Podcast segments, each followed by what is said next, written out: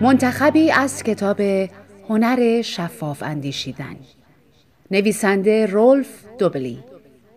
مترجمان عادل فردوسی بهزاد توکلی علی شهروز. نشر چشمه. با صدای بهناز بستاندوست.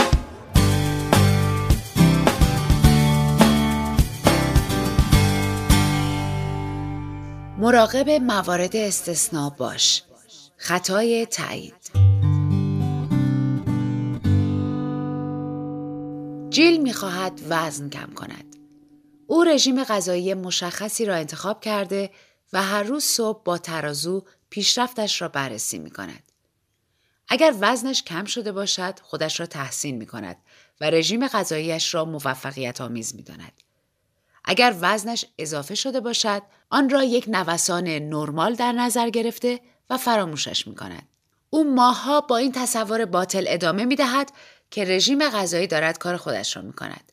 هرچند که وزنش ثابت مانده. جیل قربانی خطای تایید است. البته از نوع بی خطر آن. خطای تایید ریشه در همه تصورهای غلط ما دارد. تمایل به تفسیر اطلاعات جدید به گونه است که با تئوری های موجود، باورها و اعتقادات ما هماهنگ باشد.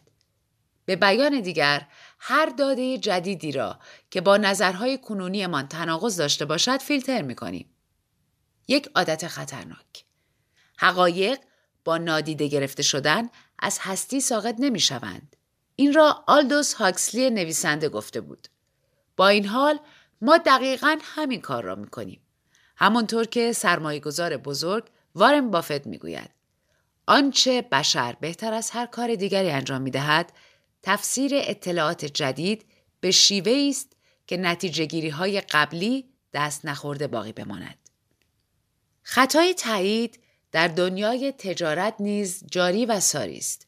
مثال یک تیم اجرایی در مورد یک استراتژی جدید تصمیم می‌گیرد.